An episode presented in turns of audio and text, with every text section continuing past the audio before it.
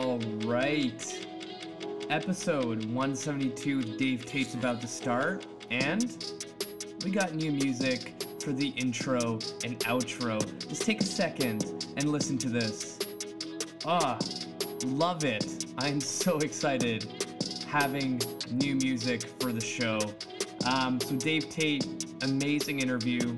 We get to chat about his whole journey into this industry and most importantly, how he dealt with all of his pain. If you have not watched the Dr. John Rusin documentary series on YouTube of Fixing Dave Tate, it's definitely worth a watch.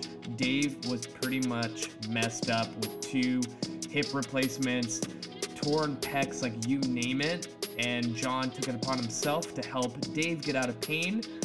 Pretty funny as they're training together, but you know, we got a little inside scoop of how Dave dealt with his pain and his whole world of powerlifting. Without further ado, here's Dave. Hello, boys and girls. Welcome back to another episode of Cut the Shit Get Fit. I'm your host, Rafael Matuszewski, and joining me today is a legend, Dave Tate. Say hello. Hello. um, to, to start off, I like to just throw some easy questions to get the guests uh, going. So, what do you got planned for the weekend? Oh fuck! Nothing, just training. awesome. So, okay. No big plans. Fair enough. Fair enough. Uh, another easy question: What was the last movie you watched? Oh shit. I can't. I can't remember. I mean, the last show I watched would have been my wife and I have just finished watching season two of Atypical, which okay. is on Netflix. So that's we binge watched that for a week or whatever it was. So that would be that. You know, movies yeah. are too long for me. No, fair enough. I should have asked what Netflix show you're watching, but um, yeah, yeah. Like, how did you like Atypical? Because I saw the trailer and I'm like, this actually looks really good. Uh, it was well, season one we we stumbled across that, and season two just came out. It's all right. I mean, it's just it passes the time. It passes the time. yeah, it's, it, it, it, doesn't bore me to death, and it's it's it's it's okay. Fair enough. I'm not gonna sit here and say you got to go watch it. I mean, it's not like a Breaking Bad thing, right? Yeah, yeah, for sure. Like it's just when you run out of shit to watch, you you fall into things. Yeah, you start going down this hole to try to find anything that you can watch. Oh, fair enough. Um, so maybe a better question: What was your favorite Netflix show so far? Oh, God, I almost need to see a list. um, I mean, right now, what's coming to my mind is Ozark season one, and it's only because I just watched yeah season two not too long ago. But that was that was pretty fucking good.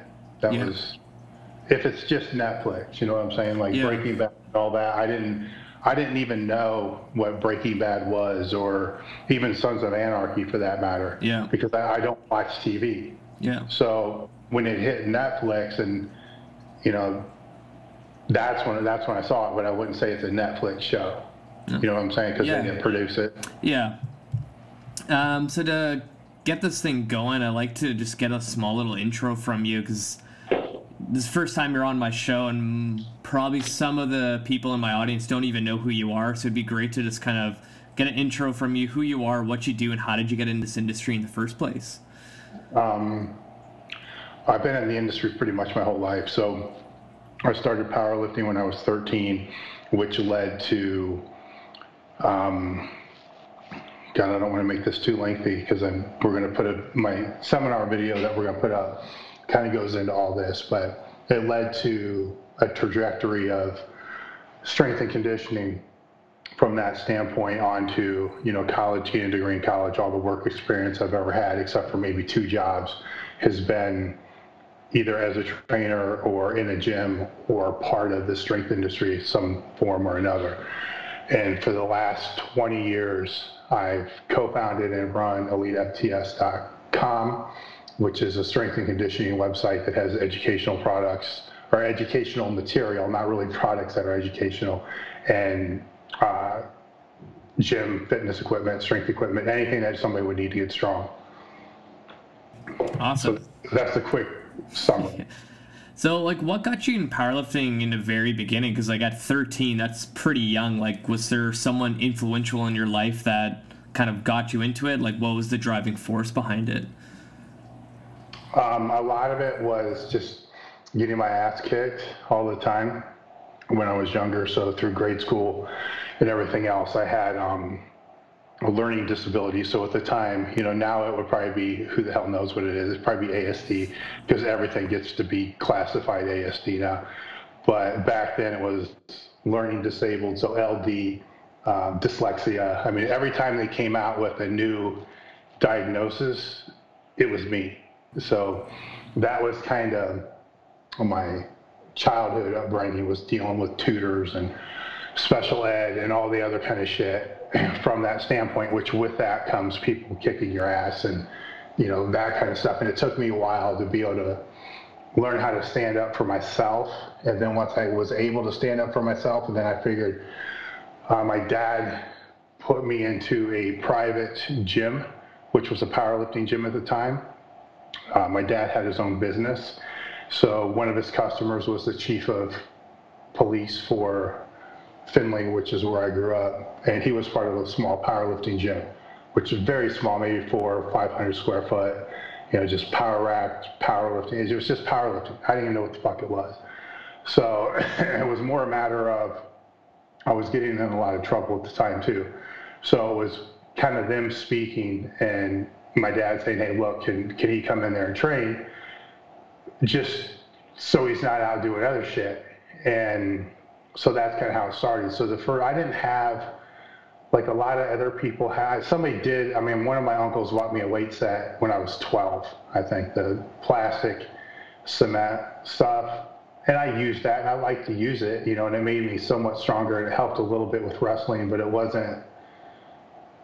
I didn't know what the fuck I was doing. I was training four or five hours a day, just doing stupid shit, doing the same stuff all the time and I, so that was maybe six months. So that was my dad seeing, you know, maybe he likes this, you know, weight training shit and it can help him.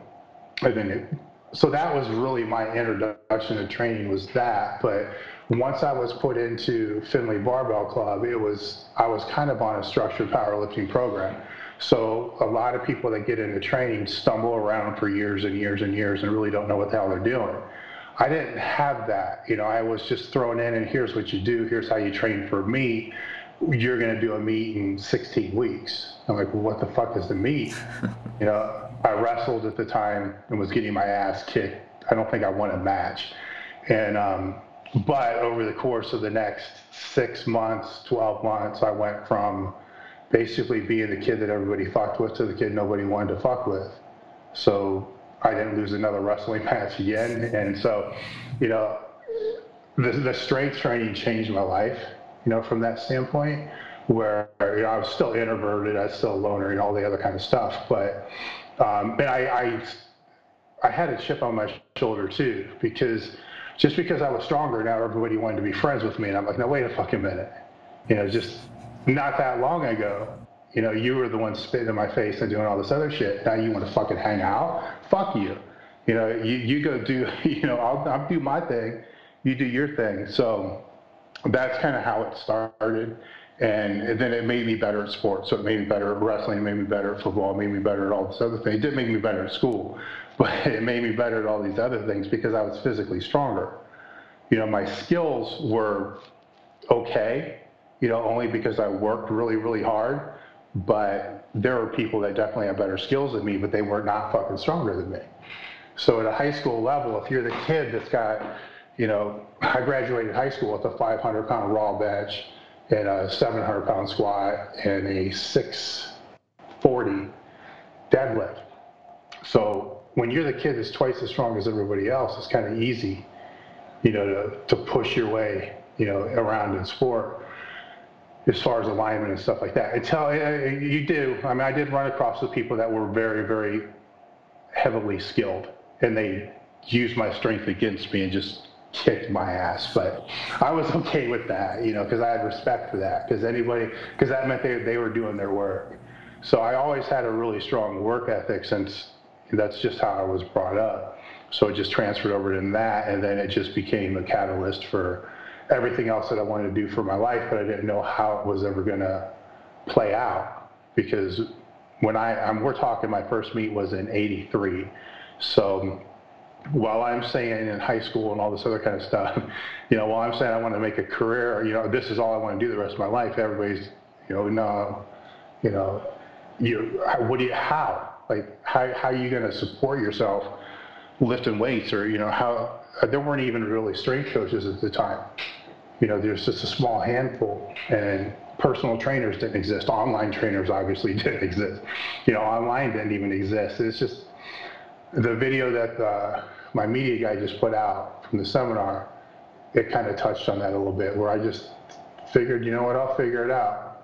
But you know, I did get steered along the way. You know, where I was told get a business degree. You know, get this degree, get this degree. You know, so it took me a while before I it kind of I always trained. I was always working in uh, the field one way or another, but educationally, I kind of bounced around quite a bit until I said, "Fuck it, this is what I'm going to do." Who knows where it's going to end up, but who gives a shit? We'll see. And so that's kind of how it went. Oh, fair enough. Like, at what point in high school did you kind of realize that, hey, I'm really good at this, and there's a chance for me to compete at a really high level? Um, I always compete. Well, I think I did maybe one teenage meet and then entered the teenage division in one other meet. And then the guys I trained with wouldn't let me do that anymore. I had to enter the open class everywhere I went. So I knew as a teenager I was stronger than everybody else, at least in my school. You know, it's there was no internet back then, so I don't know how fucking strong somebody was, mm-hmm. you know, in Toledo or anywhere else. But when I went and competed in the teenage state meet and basically destroyed everybody, I realized that, you know, maybe maybe I'm gonna maybe I'm good at this. And but I that didn't that really even wasn't the driving force either. I just loved to train. You know, the the meets were just they were what they were. You know, they were never like a huge driving force for me. It was just getting in there, training and, and pushing myself and then, you know, getting stronger it's, it's I mean, getting stronger is always fucking cool. and um, so, you know, that I love that. You know, and I had a small stint with bodybuilding when I was in college, and I hated that.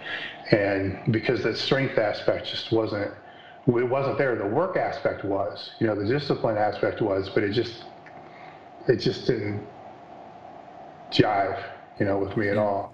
But in high school, it was just, it was something I was really good at, something I loved to do. You know, I didn't, it was also something that very rare, maybe one or two training partners that I had at the time were actually in high school. You know, all the other ones were, you know, cops and, you know, older, older people. So in the gym, I was kind of equal. You know, I wasn't the stupid fuck. I wasn't, you know, all the, you know, I wasn't the special ed kid. You know, I was just, and actually, you know, it was kind of, you know, you kind of go in the gym and you're, you know, kind of with a little runt because you don't know what the fuck you're doing. Then they're showing you you get a little bit stronger. Then all of a sudden, you know, everything's kind of even in the gym. Then you start to get stronger than some other people. Then, you know, there's the bullshit that comes around with that. But it wasn't like school, you know, where I had to avoid, you know, and just like fucking stay away from me or, you know, be a loner type of thing. In the gym, I could be who I was, mm-hmm. you know, and not have to worry about all the other bullshit. No, fair enough. At what point, or maybe you didn't even do this, but at what point was the first time where you like hired a coach to like help you through your career? Like, did you do that at all? Not until after I retired from powerlifting. Yeah. So it wasn't until then that would have been working with Justin Harris just to help me a little bit with because I wanted to see how lean I could get after I retired, mm-hmm. just dieting wise, kind of revisiting some of the bodybuilding stuff, just to see if to see if I really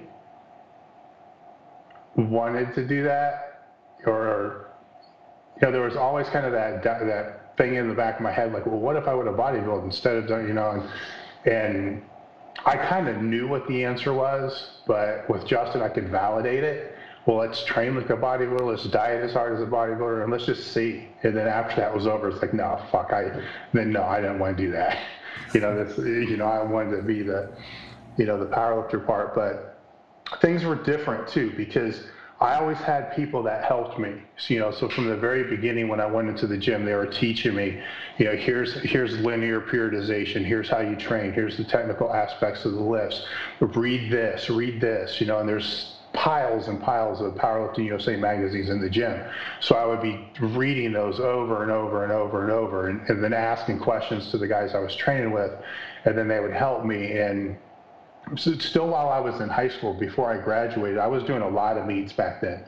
And um, I met Louie and a few, a few of the meets, and he'd always answer questions and give me tips and shit like that in the warm up room. And that's one of the things that I never forgot because I'm just a snot nosed kid, man. Nobody knows who I am, but these guys like, you know, Louie Simmons and John Florio, and I mean, a lot of these names aren't going to mean shit to anybody. But at the time, they were big names in the sport. You know, even Ed Coan. You know, I, I distinctly remember one meet. It was the summer after I graduated from high school. It was the Mountaineer Open in West Virginia. And I just could not fucking figure the sumo deadlift out. I could pull conventional, but I was gaining weight, and my leverage, your leverages change when you gain weight and my conventional just sucked. And I think that was when I was 220 at the two, 220 at the time. And um, it just, and I'm like, fuck, you know, that this sucks. If I pull sumo, maybe it will go better. And it did. It felt better, but I just couldn't fucking figure it out. And after the meet, Ed pulled me aside and he said, "Come here, man." And he we got 135 on the bar and he showed me how to fucking sumo deadlift. Like, holy fuck, this is how you sumo deadlift fucking he was a world champion at the time, you know, and I'm just out of high school. He didn't have to do that. You know, none of these guys had to do the shit that they did. And then when I got into college, it, it was a little more difficult to find lifters that were better than me, but I did, which ended up being, you know, Bob Wall and George Crawford, which again were, you know, world champions or ex-world champions. And while in lighter weight divisions, you know, Bob used to piss me off because he was fucking stronger than me. He was only 148 and I was 242. I'm like, this is bullshit. And, but it was a technical aspect. And that continued all the way until I graduated and then moved to Columbus to train with uh, Louie at Westside Barbell. And, and I, that decision was made because Louie, in one form or another, was helping me in a, in a small way from the time I was a kid so it was, you know, after I graduated, where do I want to go? You know, and there was a choice between a couple different cities and two different gyms, and it was it was Louie just because of that reason. So what, what the point I'm trying to get at is everything that I've ever learned in powerlifting, I was I, I never paid a cent for, you know, nothing for that, which is part of the reason why I started the company that I have, you know, because it started with the Q and A because I feel I owe it to those guys you know, because they helped me, you know, so it's my responsibility now to help, you know, those that are going to come after me because once we stop doing that, you know, what do we come, what do we become? You know, so that's why, you know, would I have paid somebody? to be honest, probably not because I didn't have the fucking money. You know, so, but at the same time, I didn't have to. You know, and, and, it's, and the other part of that is I always put myself in positions to where I was going to be around people who were stronger. So as soon as I became amongst the strongest people wherever I was, I, I had to go someplace else. I had to find other people to train with. So I had somebody to chase. You know, it, it was just my mentality at the time because I knew it wasn't so much a strength thing. It was a mental thing. You know, you had to get around people that were lifting bigger weights than you, and it was a um, a technique thing. You know, I learned that really young, and that just simple little changes to technique could make a huge difference. So I tried to always be around people that knew how to watch a lift and make corrections to the lift to help you get better. You know, so not a lot of rah rah coaching type bullshit, but people that would say, look, man, you you got to fucking get back on your heels more, or whatever the cue was at the time, and then just reinforce and build that. And that's how I ended up at Westside because Louie the best at that. So, with all your experience and um, looking at all these young girls and guys getting into powerlifting, do you see like common mistakes that you kind of look at them like, oh, fuck, hopefully they're not going to do that for the rest of their careers? Like, do you see common mistakes all the time with young lifters? Yeah, yeah, and it's it's it's weird now because the dynamic since 2010, 20, 2012, the dynamics changed a lot. Where let's just make it an even decade. Let's say eh, before 2010, anybody who powerlifted competed. There were no recreational powerlifters. So I guess the best way to kind of explain this is ever since I've been a part of weight lifting or you know whatever it is since, since 83 there were always people that pretended to be bodybuilders but never got on the stage and competed. So you know closet bodybuilders whatever we would call them at the time you know just recreational bodybuilders. You never had that with powerlifting if you saw somebody in the gym and they had a gym bag right? And they had the squat suit and a belt, and they were squat, benching, and deadlifting. They were typically all training for a meet. It was very rare that they weren't training for a meet.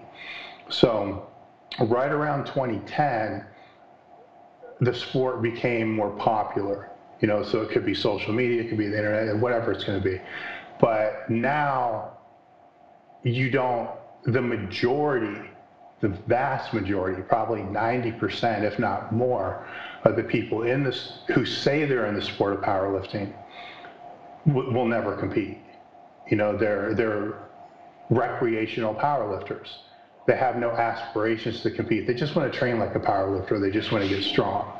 So, and there's nothing wrong with that. It's just it's a different dynamic when you go to help somebody, you know, with the lift because before when you when I would go to help somebody, I knew that there was a long-term commitment. You know, they were going to compete competing. They were probably going to be in the sport for three to five years, maybe even more, because that seemed to be what the average was.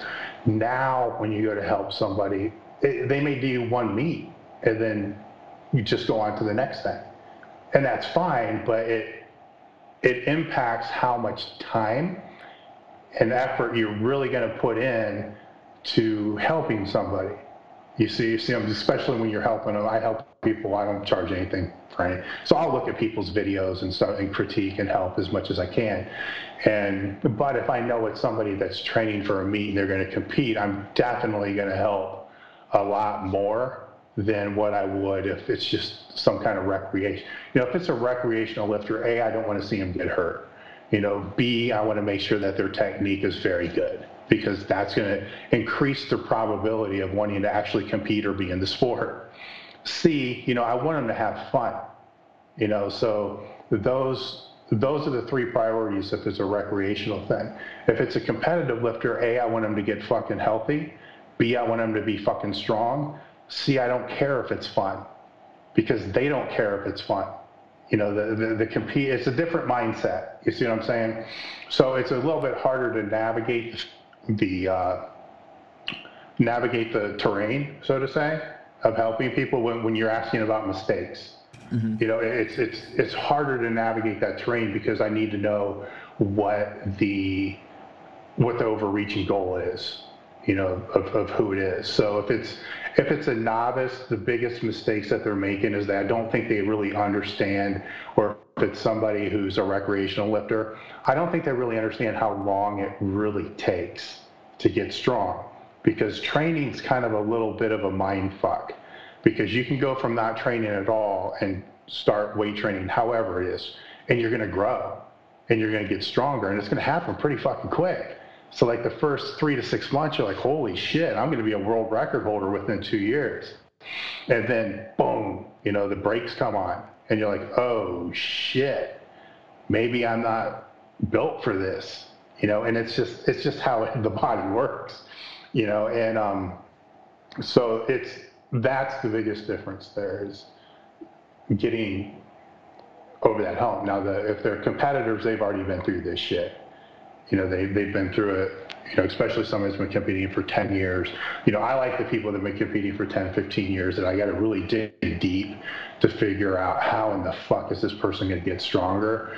Because in many cases, they're not going to get stronger. I just have to get them healthier to be able to put the best day together that they can do.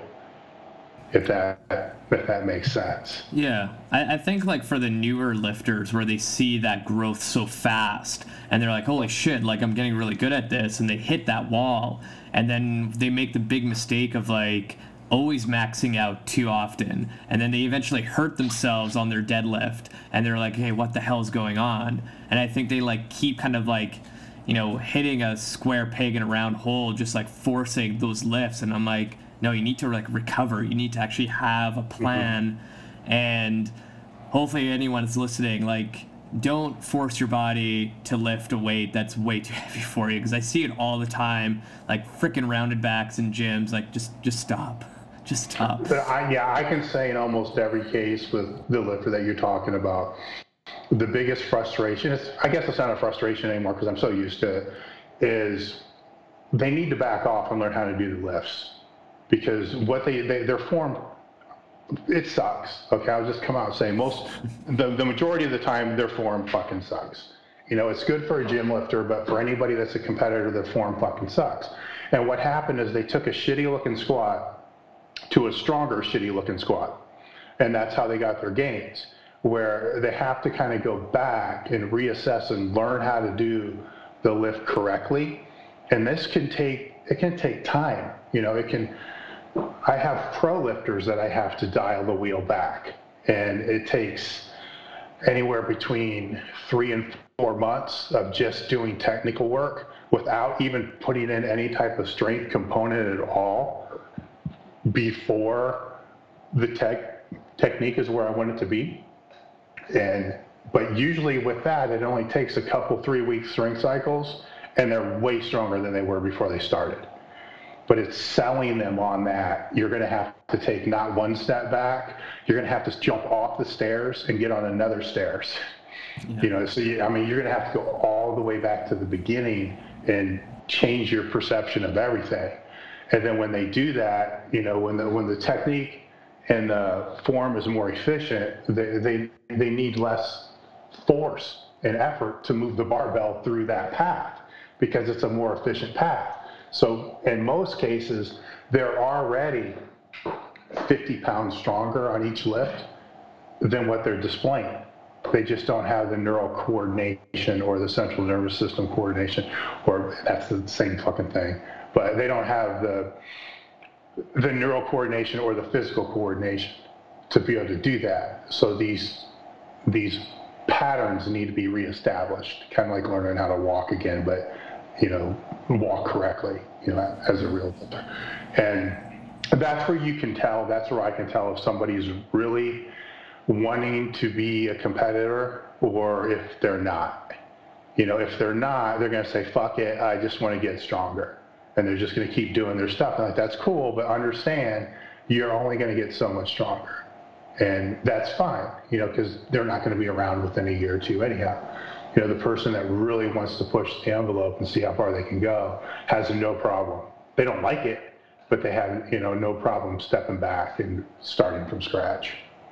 No, fair enough. And Speaking of taking a step back, I would love to kind of get you talking about your experience with uh, Dr. John Rusin and like, first of all, like what made you go f- seek him out? Like, why him? There's so many other, you know, really great coaches. Like, was there something that he said or did, or what kind of sparked your interest in him? Um, there's actually a good business lesson that goes with this too as far as the reason why, because it's not as it's not as it's not as glamorous as what people think it is. John set up his gym, which is in his basement. It's a big ass basement, but he set up his gym with us. You know, so we outfitted, you know, the, everything you see in his videos. We outfitted everything for that, for his weight room, and that was last year, or when before all this started, and be, I think it was around December, he just randomly sent an email, you know, you know, thank you, have have a great holidays, you know. And at the time, you know, I was dealing with something that was fucked up, which there's always something that's fucked up. And I got the email from him, and I'm like, you know, this is this is cool. You know, I should be thanking him. So, you know, I sent an email back to him saying, you know, I appreciate it. Thank you for the the business. And you know, by the way, we probably need to sit down and talk. You know, sometime after I get through the holiday season, and once we get through the year. And so he emailed back, and I think it was something like, "I got time to talk when now if you want, you know, or, or whenever." And I'm like, "Oh fuck, what did I get myself into?" and um, so I really didn't know. I don't follow the fitness industry very much at all. Okay, I, I really don't. So I don't want to say I didn't know who he was because I did because he's you know what we what we call here all customers are the VIP customers, but based upon you know sales volume and stuff like that, he's you know I, he's a VIP customer. So it's you know so I, I knew I knew him because I know the, the orders that come through, you know, so I knew him because of the order history and all the other stuff, but I didn't really know him so much because of what he does in the industry or who he works with in the industry or any of that stuff. But when I really looked him up is after he sent me the email you know, the thank you email. I'm like, I wonder who this guy really is, you know, and then I looked him up and I'm like, oh shit, you know, he's, he's working with people that are fucked up and he's got a doctorate in physical therapy. And I've worked with physical therapists for a long time.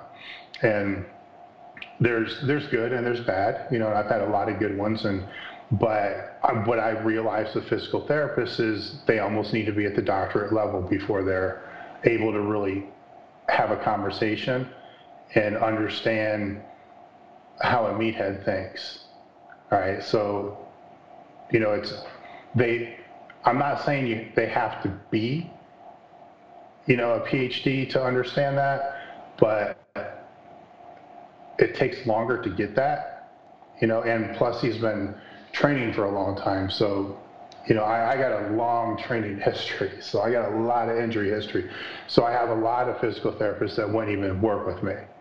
It's just like, no, I can't, can't handle this, you know. And then I start listing off all the, all the things, and it's like, nah, nah. So I mean, so that's kind of how that came about. So the first conversation with him was more or less me saying, here's really what you're working with, and just listing everything off. And you can tell from the conversation, he's like, okay, okay, okay, this is cool. You know, we can do this. And then all of a sudden, it's like, well, then there's this, and it's like, uh, okay, and then there's this and then I'm starting to get down into you know a deep dive of some of the other stuff, and it's like, oh shit, okay. Um, and I kept waiting, you know, for him to say, you know what, I think you probably need to speak to the orthopedic. You know, it's the same crap that I've gotten from almost everybody else, but he didn't.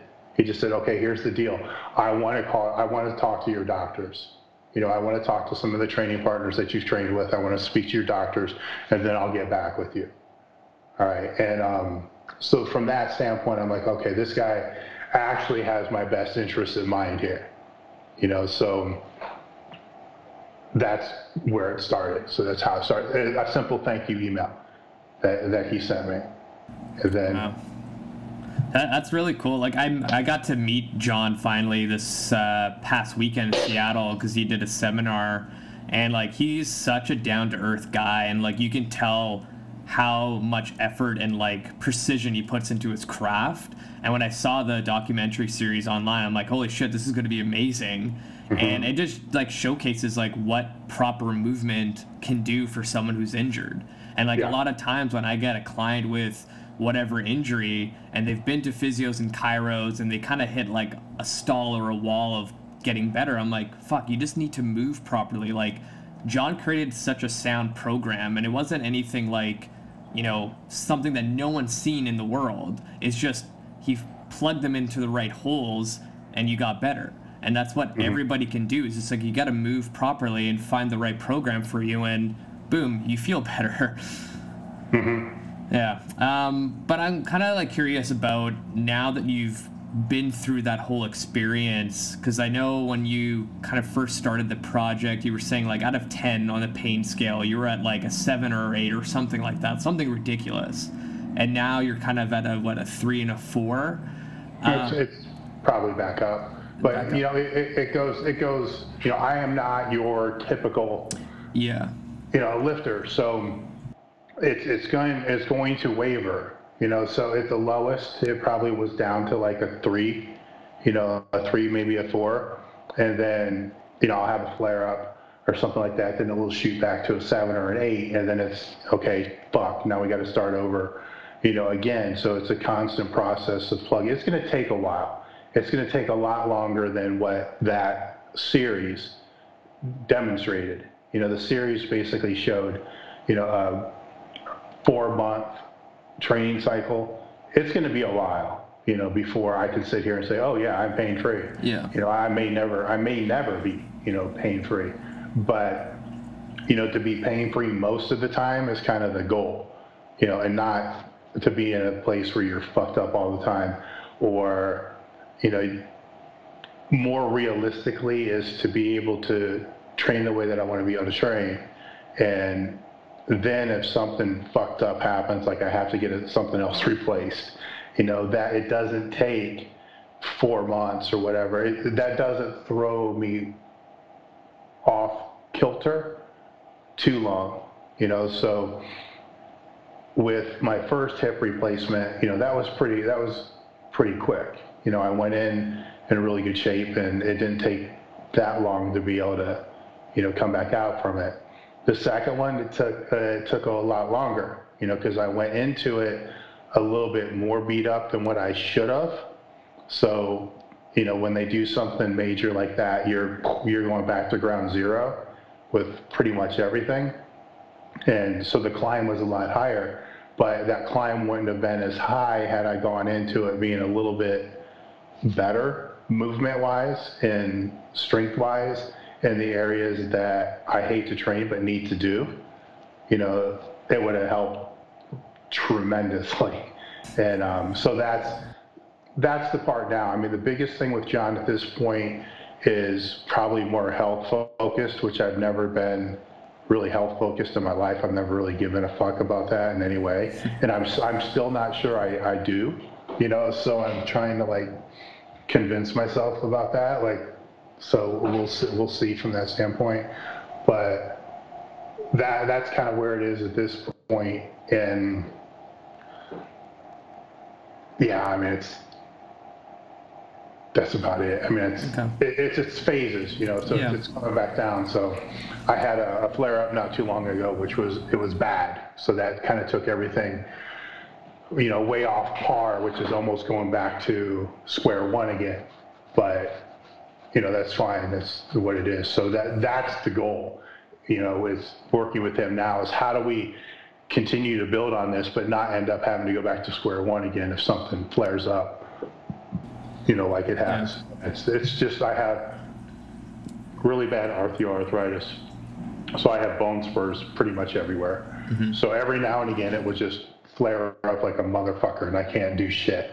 And and then it doesn't just go away. You know, it takes time to to go away. And then while that's really bad, I can't really do shit, you know, training wise. So all the movement patterns that, you know, all the things that he's trying to work on to try to get it where it needs to be gets, you know, thrown right back, you know, to, to, to starting, you know, so it's kind of easy. I mean, from a programming standpoint, because I know where the hell it needs to go and what to yeah. do, you know, from that standpoint, and um, and then go from there. So. Yeah, like I'm really fascinated with pain because I think for the average person, when they are in pain, the biggest thing is the fear of getting it worse. So they almost kind of like prevent themselves to try new things or try an exercise that's actually going to help them because they don't want to fall into that category like this is going to make me worse. And I think for yeah. you, like, you know, if John gives you three new exercises that's going to help, you're not going to have this, you know, mental state that, oh, this might make me worse first before it's going to get better. And I think for the general population, they're always sitting in that fear and they're always kind of closing themselves off from anything new. Well, I think that the first thing to realize, and it's, it's different because I beat the shit out of myself for a long time. Yeah. You know, so you know, it, it's it, pain is, is, is it's a it's a weird thing, right? So, and it's a, it's a weird thing to diagnose because you know the, they'll ask you, you know, what is your scale? What is your pain on a scale of one to ten? And my reply back is, are you talking, you know, every day? Or are you talking post-surgical? Because those, those are two entirely different fucking scales. You know, I come out after a surgery, what is your pain? Fucking 10. You know, and you're pumping morphine, you know, to get it, you know, to like a five or something like that. Now, you know, not post-surgical, that 10 is not the same fucking 10. You know what I'm saying? Yeah. You know, so the, if you use that scale that's used in hospitals and so forth, just anybody walking around in normal everyday life is never going to be over a three, no matter how bad the pain is. You know, a three or a four. Because have you ever been coming out of surgery when the fucking nerve block wears off? You know, that that fucking hurts. You know that that's that's a whole different level of pain. So it makes communicating pain very difficult, you know. So, and I've worked with pain management people for since 2005, and it's really fucking hard to explain, you know, because you become more immune. You know, you can be able to handle. You get more used to it, you know, to a lot of pain. Then is it really pain? Like, is it still there or is it not there? Just because you don't feel it a certain way that you used to feel it before. And then if there's pain meds, obviously that changes things as well as far as how the pain's going to feel. But if you go off the meds, well, then your tolerance to pain has also been changed as well. So you go off the meds and everything hurts way fucking worse for a couple weeks because those meds were a buffer. You know, so you go off, you think, oh shit, now it's way worse. But it's so it's. I understand where your fascination kind of with pain comes yeah. from because I'm the same way. It's like, how do you really figure out how you define this because I've had people for years say, "Oh yeah, take this; it'll help with your pain," and I take it, doesn't do a fucking thing. and so then I'm wondering, do you even hurt? Like, what what is pain to you? Like, if a fucking Advil helps with your pain, does that? You really are you? What the fuck are you? Are you? Uh, you know, are you are you even hurt at all? You know, because I wouldn't even fucking bother. Um, so that's that's the weird thing, and that that becomes an area to where if somebody is working with somebody on pain management, the longer you can work with the person, the better it is because they start to learn. They don't know your pain because they're not in your body, but they they learn your descriptions of it, and to be able to learn is it higher or lower, and they also learn your bullshit. Like, is this bullshit just because he doesn't want to do a fucking split squat, or is it you know what I'm saying? So they they they they learn how to ask the right questions to see you know what's really going on. Yeah. So with your experience with John, like what are some of the things that make you feel better? Like if you had a really bad day in pain, is there like a go-to thing that you do that you know it's going to kind of settle down the pain receptors? The thing that helps the most out of everything that he showed me was just the post-workout uh, warm cool down or whatever you mm-hmm. want to call it. Uh, just laying on the floor in you know 90 90 position so the blood is going from my legs into you know out of the legs into the torso. Yeah. L- light stretching, you know, it just all that just getting the fuck on the floor and chilling out for 10 minutes, you know, and doing light foam rolling, which he's you know, ex- made tons of videos on what what what you should foam roll, what you shouldn't, and so forth. And light stretching and stuff like that. That has had a greater effect on my training my recovery than probably anything I've ever done in the whole time I've ever trained. You know, so more than any intra workout bullshit, you know, I don't want to sit and say more than anabolics and stuff like that, but it's I can in a way because it's not like you could add some new drug or add some new fucking painkiller and it would have this much of an effect that that does. And um, so it's that throws in that that caveat of you know should somebody even look into those type of agents if they're not doing this first You see what I'm saying? Yeah. Because it's, you know, what's going to help most with recovery. That's helped more than any of the exercises or any of the other stuff by by far. Yeah, I, I look at it as like just stress management. Like the average person was like always revving their engine so high, and then now they want to go to the gym and add more stress. And really, it's just like like we said before, like take a couple steps back, like lay down, let the nervous system relax, and then let's build our capacity to add in more training or whatever it is. Because you know everybody. I, I don't think anybody takes a minute just to like focus on breathing anymore. Like we're always No. go go go. Like work stress is ridiculous now, and then you sit in traffic and you're angry at the people in front of you. Like sometimes you just need to like take a second. Yeah, I mean, I, th- I think that's a big part of it. And the other thing, though, is people need to learn how to manage their time and manage their stress anyhow. People are getting stressed out about shit they shouldn't even be getting stressed out about. Like getting stressed in traffic, really, that's going to make a big fucking difference in your day.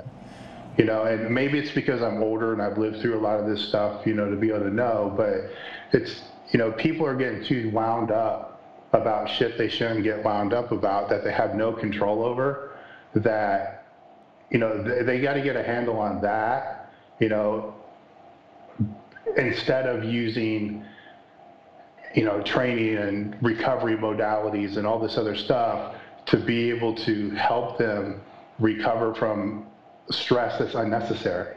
Does does that make sense? You know, because if they can control that unnecessary, or realize they can't control certain things and just learn to fucking deal with it and understand that's just the way it is, then that removes probably half the stress in most people's lives that I speak to. Like they're so concerned about all this shit that they have no control over. And if they just got rid of that, the recovery would go through the roof. You know, that's before you talk about sleeping and you know, post training and nutrition and all this other kind of stuff.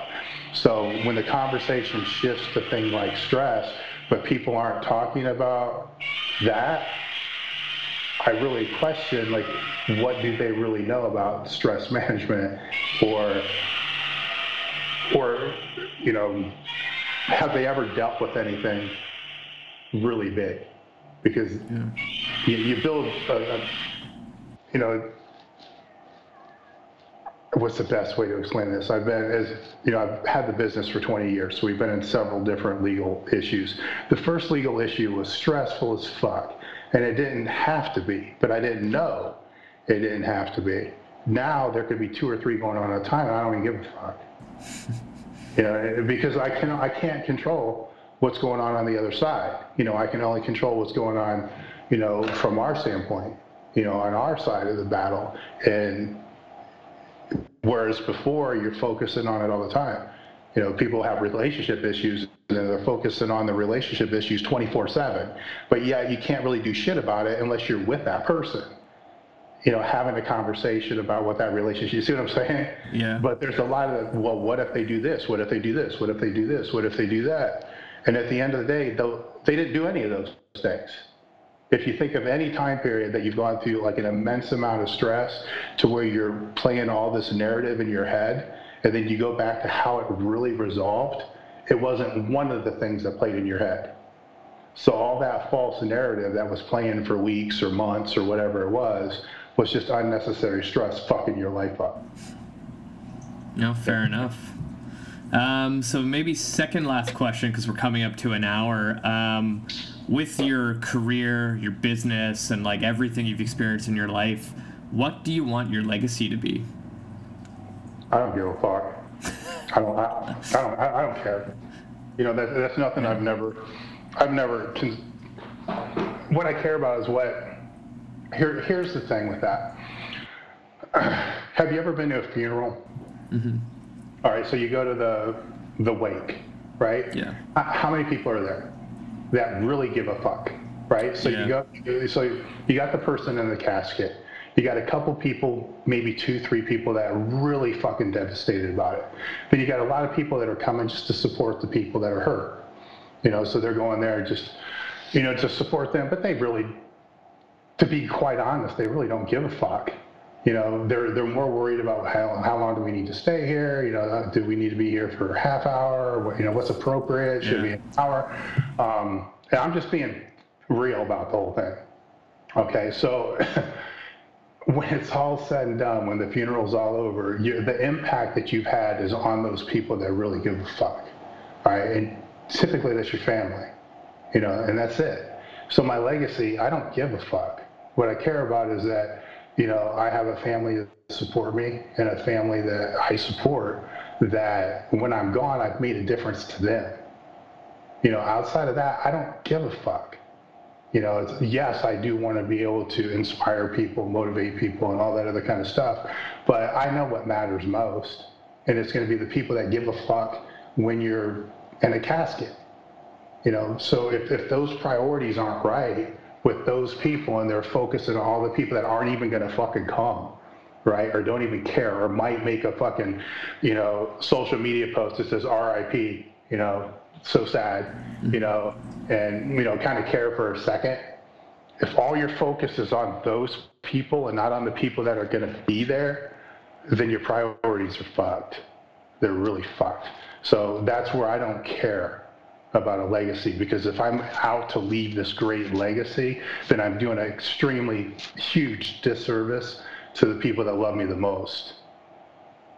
I love it. Uh, that was one of the reasons why I was excited to interview you because like you just speak your mind because there's some people that like to put a filter on and try to be politically correct, but that was some real talk. I loved it. um, so very last question where can people find you online? What projects do you have coming out? And anything else you want to plug on my show, you can do right now. EliteFTS.com. I mean, it's the my blog that I keep on there is basically where everything goes. You know, I, I am on Instagram, I'm on Facebook. I do answer every Instagram DM, so I guess people should know that. Um, but I'm not on it as much as people think I am. So I may be on there you know, a couple days I make three or four posts and I won't post shit for a few weeks, you know, but I'm always checking the DMs. You know, I always do just the same way I check the emails because for for me the biggest benefit of social media for any type of networking or business it's it's it's the DMs. You know, so I don't give a fuck about what I post. What I care about is, you know, if people send messages and I answer that, I can make a bigger difference than making some post, you know, about whatever it's going to be. So they can follow me there on the, you know, on Instagram and Facebook, but I may not be there. you know what I'm saying? Except for and Facebook, I will not answer them. I, I don't don't send me messages on Facebook. You know, just that's that's a fucking disaster. You know, so as far as messages, I just I quit checking those years ago, so I don't even bother with that. But the Instagram, but my blog is where I anything that's going on I post, that's where I post it at. So if it's your podcast, I'll end up putting it in the blog. If it's somebody else's podcast, I'll end up putting it in the blog. If it's an Instagram post that I make that's a micro blog, I'll put it in my blog. So if people are following my blog, then they're going to get everything that's I put out that's of any value. Awesome. So thank you so much for your time. This was amazing. Mm-hmm. Appreciate it. Thank you. All right, so that's gonna wrap up episode 172. Hopefully, you enjoyed it. Dave was a treat. Sorry for all the F bombs, but you know, that's his personality.